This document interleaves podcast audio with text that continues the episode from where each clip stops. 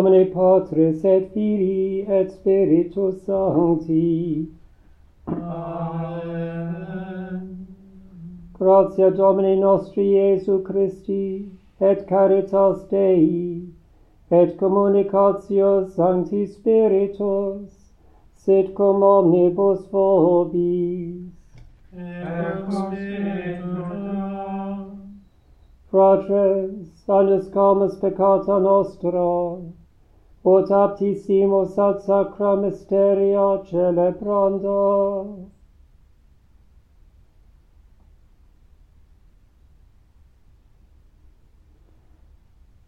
Confiteo, Deo omnipotenti et vobis patres, quia peccavi mis cogitatione verbo opere et omissione, mea culpa, mea culpa, mea maxima culpa, ideo peco beatam Mariam sempre virginem, omnes angelos et santos et vos fratres, orare pro mea Dominum Deum nostrum, Miseriata nostri omnipotens Deus, et dimissis peccatis nostris, perducat nos ad vitam aeternam.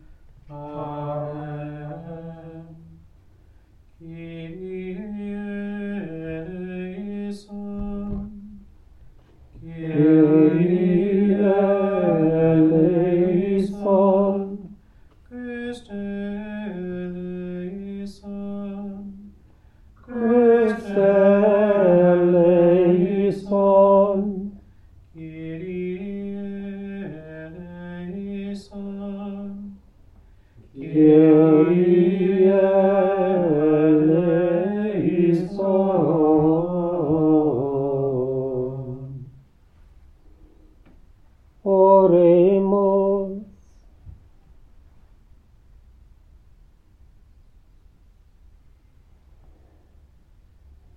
Deus virtutum, cuius est totum quod est optimum, insere pectoribus nostris tui nominis amorem, et presto, ut in nobis religionis augmento, quae sunt bona nutrias, ac vigilanti studio, quae sunt nutrita custodias, per Dominum nostrum Iesum Christum Filium Tuum, qui tecum vivit et regnat in unitate Spiritus Sancti Deus, per omnia saecula saeculorum.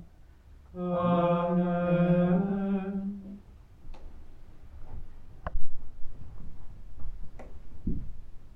A reading from the letter of St. Paul to the Colossians. Not long ago you were foreigners and enemies in the way that you used to think and the evil things that you did. But now God has reconciled you by Christ's death in his mortal body. Now you are able to appear before him holy, pure, and blameless, as long as you persevere and stand firm on the solid base of the faith, never letting yourselves drift away from the hope promised by the good news, which you have heard, which has been preached to the whole human race, and of which I, Paul, have become the servant. The word of the Lord. Thanks be to God.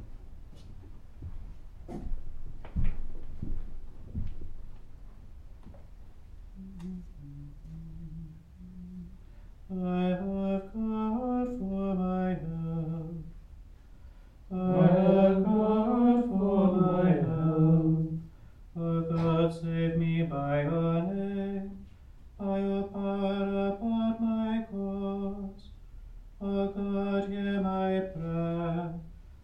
Listen to the words of my mouth. I have God for my help, but I have God for my help. The Lord upholds my life. I will sacrifice to you with willing heart, and praise your name,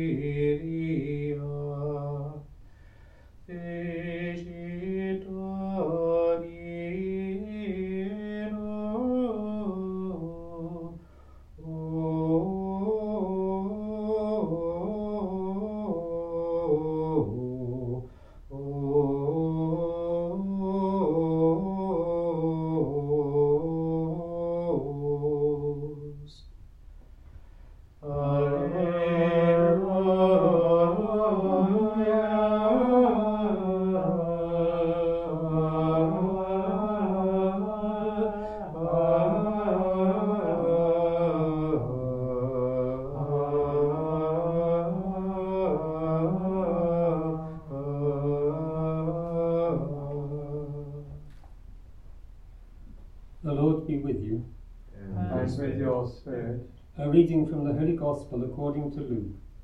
Glory to you, Lord. One Sabbath, Jesus happened to be taking a walk through the cornfields, and his disciples were picking ears of corn, rubbing them in their hands, and eating them. Some of the Pharisees said, Why are you doing something that is forbidden on the Sabbath day? Jesus answered them, So you have not read what David did when he and his followers were hungry, how he went into the house of God, took the loaves of offering and ate them, and gave them to his followers, loaves which only the priests are allowed to eat. And he said to them, The Son of Man is master of the Sabbath. The Gospel of the Lord. Praise to you, Lord Jesus Christ.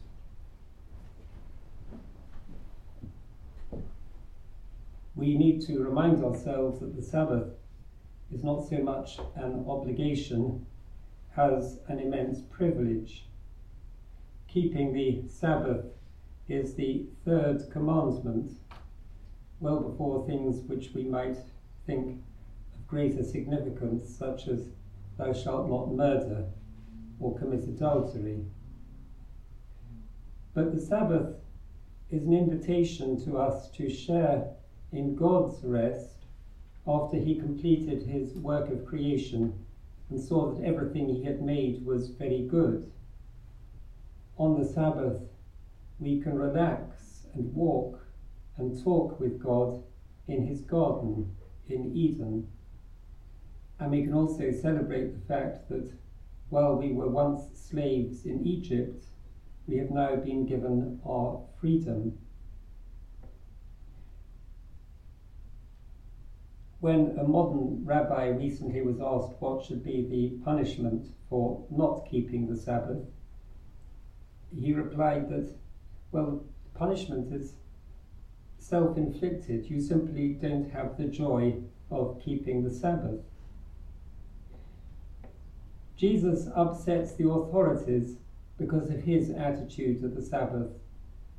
It became such a point of conflict, I suppose, that we could say that explains why we have transferred the celebration of Saturday to Sunday, the day of the resurrection, the first day of the new creation. And often Jesus heals the sick and the suffering on that day. We understand that well. Today's incident seems, however, a bit trivial.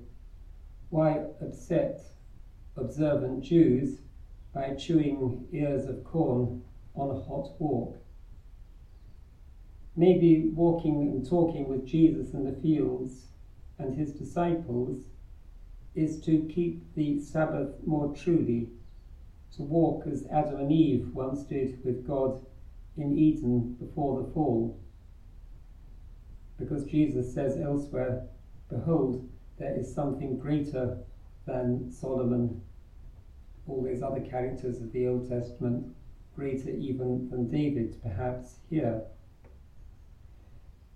Every seven years was also a Sabbath year, and we might think of our time at Southgate as having a kind of prolonged Sabbath, which we should use as a time of relaxation with Christ and his disciples, but also as a moment when we can walk and talk, question those disciples and Jesus, and they include, I think, St. Benedict and his rule, because this is an important time both for rest and preparation for the next six days of a new creation.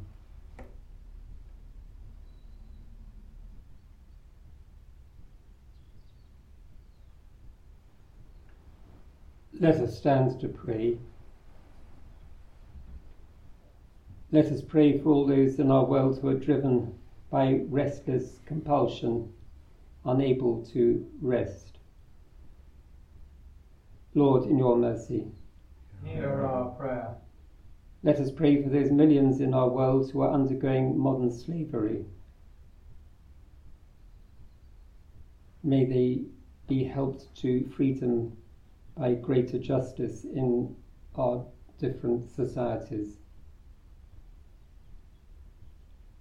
Lord, in your mercy, hear our prayer. And let us pray that the true joy of the Sabbath may be recovered for our restless and over busy world. Lord, hear us. Lord, graciously hear us. We ask Mary to pray with us as we say, Hail, Hail Mary, Mary, full of grace, the Lord is with thee. Blessed art thou among women, and blessed is the fruit of thy womb, Jesus. Holy Mary, Mother of God, pray for us sinners, now and at the hour of our death. Amen. And in a quiet moment, we rest in the Sabbath presence of our God.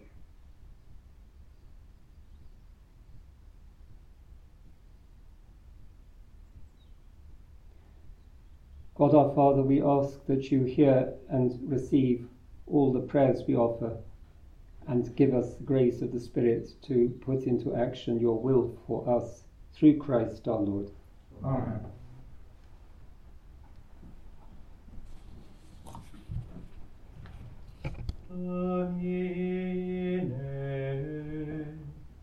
Domine,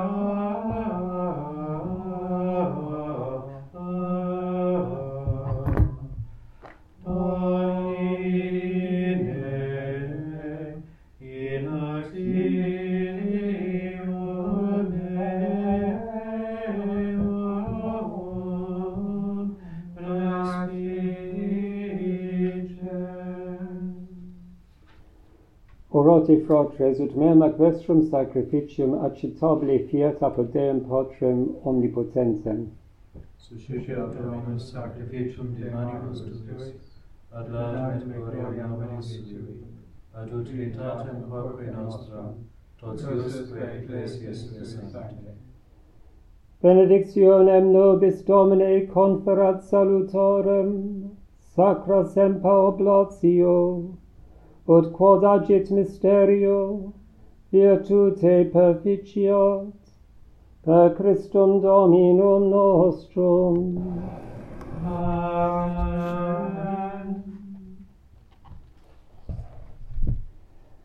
Dominus vobiscum et spiritu tuo sussum codo Amen. Sancto gratias agamus Domino Deo nostro. Tecum et iustam est. Per etignum est, tibi gratias agere. Vere justum est te glorificare pater sancte, quia unus est Deus vivus et verus, qui es ante saecula, et permanes in aeternum, inaccessibilem lucem in habitans. Sed et qui unus bonus, atque fons vitae cuncta fecisti, ut creatoras tuas benedictionibus ad impleres, multasque letificares, tu illuminis claritate et ideo coram te numere astant turbe angelorum, qui die ac nocte serviunt tibi, et vultus tui gloriam contemplantes, te incessante glorificent, cum quibus et nos, et per nostrum vocem omnes quae sub cielo est creatora nomen tuum in exultatione confitemo canentes. Sanctus sanctus sanctus dominus Deus amamus, Deus Evangelii et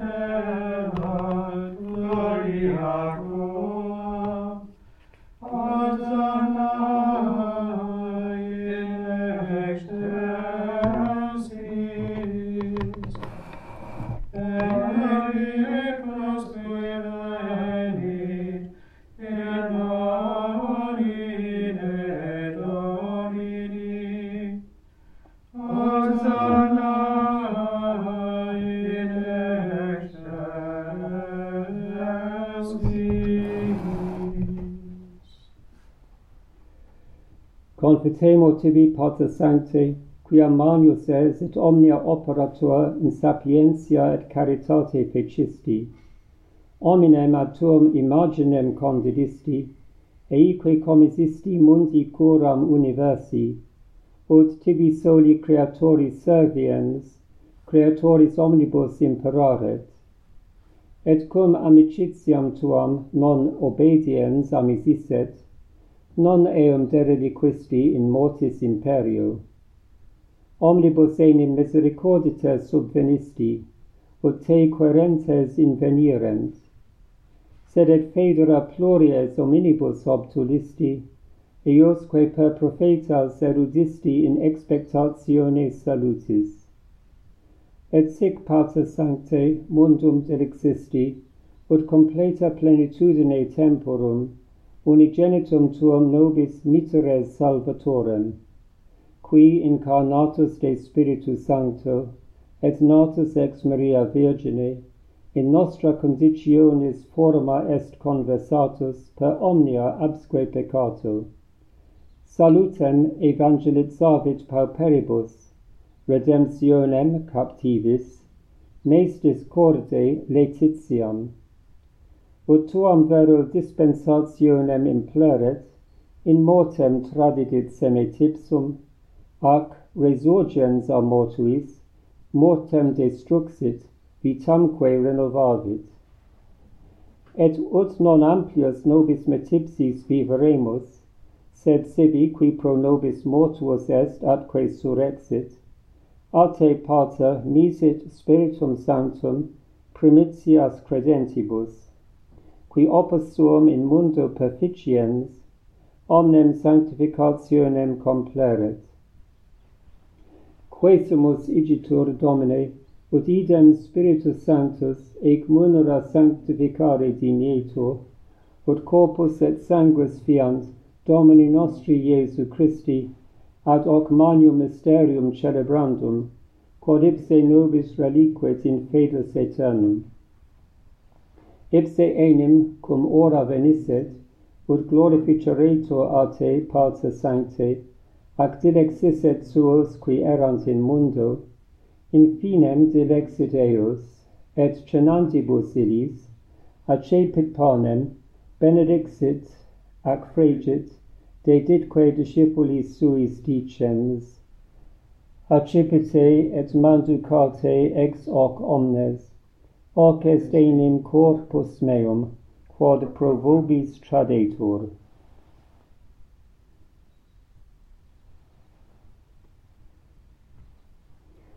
Simile moto accipiens calicem ex genimene vitis repletum gratias egit deditque discipulis suis dicens Accipite et bibite ex eo omnes, Ec est enim calix sanguinis mei, novi et aeterni testamenti, qui pro vobis et pro multis secundetur, in remissionem peccatorum, hoc facite in meam commemorationem.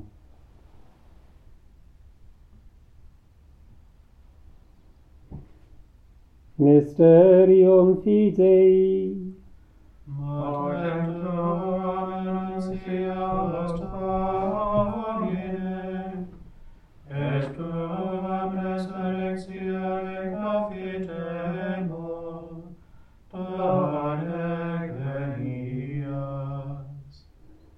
Fiat nos Domine, redemptionis nostre memoriale nunc celebrantes, mortem Christi eiusque descensum ad inferos recolimus, eus resurrectionem et ascensionem ad tuam dexteram profitemur, et expectantes ipsius adventum in gloria, offerimus tibi eus corpus et sanguinem, sacrificium tibi acceptabile et toti mundi salutare respice Domine in ostiam quam ecclesiae tuae ipse carasti, et concede benignus omnibus qui ex hoc uno pane participabunt et calice, ut in unum corpus a Sancto Spiritu congregati, in Christo ostia viva perficiantur ad laudem gloriae Tuae.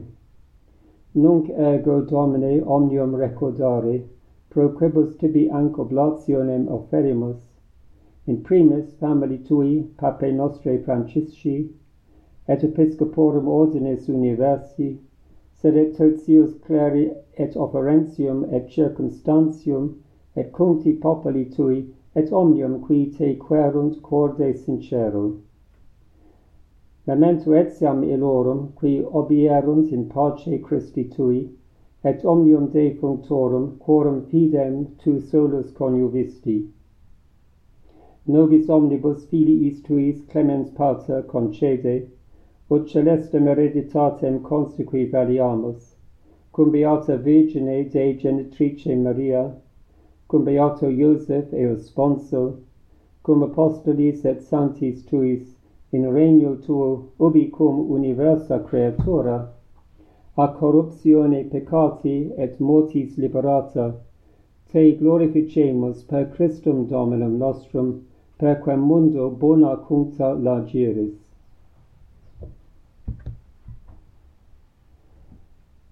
Per ipsum et cum ipso et in ipso est tibi Deo Patri Omnipotenti in unitate Spiritus Sancti omnes omno et gloria per omnia saecula saeculorum.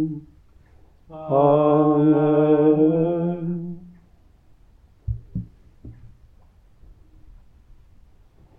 Precepti salutaribus moniti, et divina institutione formati, audemus dicere, Pater noster, qui es in celis, sanctificetur nomen tuum, adveniat regnum tuum, fiat voluntas tua, sicut in celo et in terra.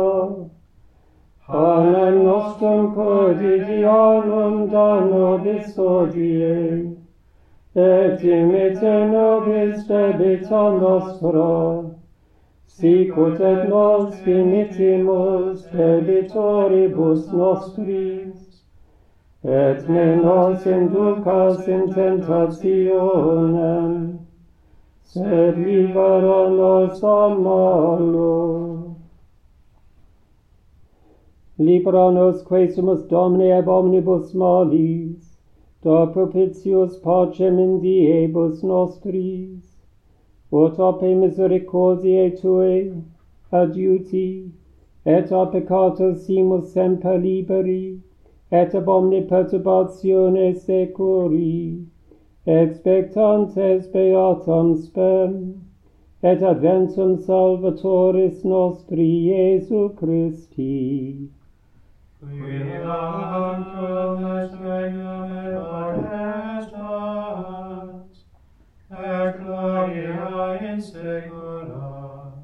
Domine Iesu Christe, quid existi apostolis tuis, pacem relinquo vobis, pacem meam do vobis, ne respicias peccata nostra, sed fidem ecclesiae tuae, eamque secundum voluntatem tuam pacificare et coadunare dinieris, qui vives et regnas in saecula saeculorum. Amen. Pax Domini sit semper vobiscum. Et cum spiritu tuum. Offete vobis pacem.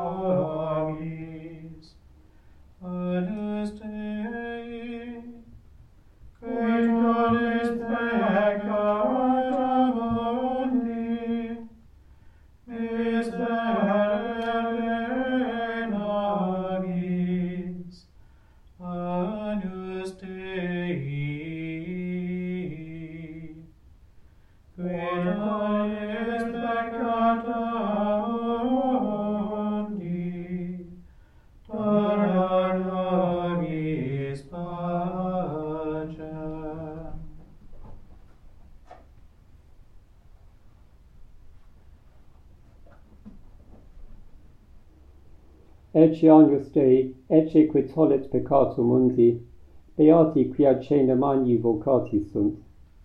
Domine non condignus, ut infest subjectum meum, sed tantum diclabo, et sanavitur anima mea.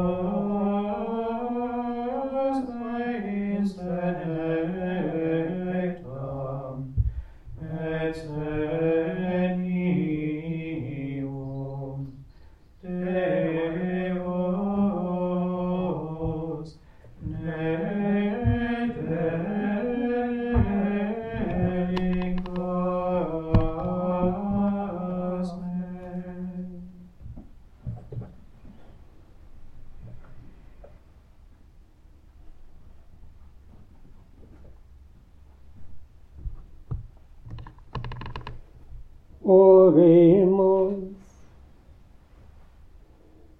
Pane mense celestis refecti, te domine te ut hoc nutrimentum caritatis quoda nostra confirmet, quatinus ad tibi ministrandum in fratribus excitemur, per Christum Dominum nostrum. Amen. Dominus vobiscum. Et cum spiritu tuo. Benedicat vos omnipotens Deus, Pater et Filius et Spiritus Sanctus. Amen. Ite missa est, Deo gratia.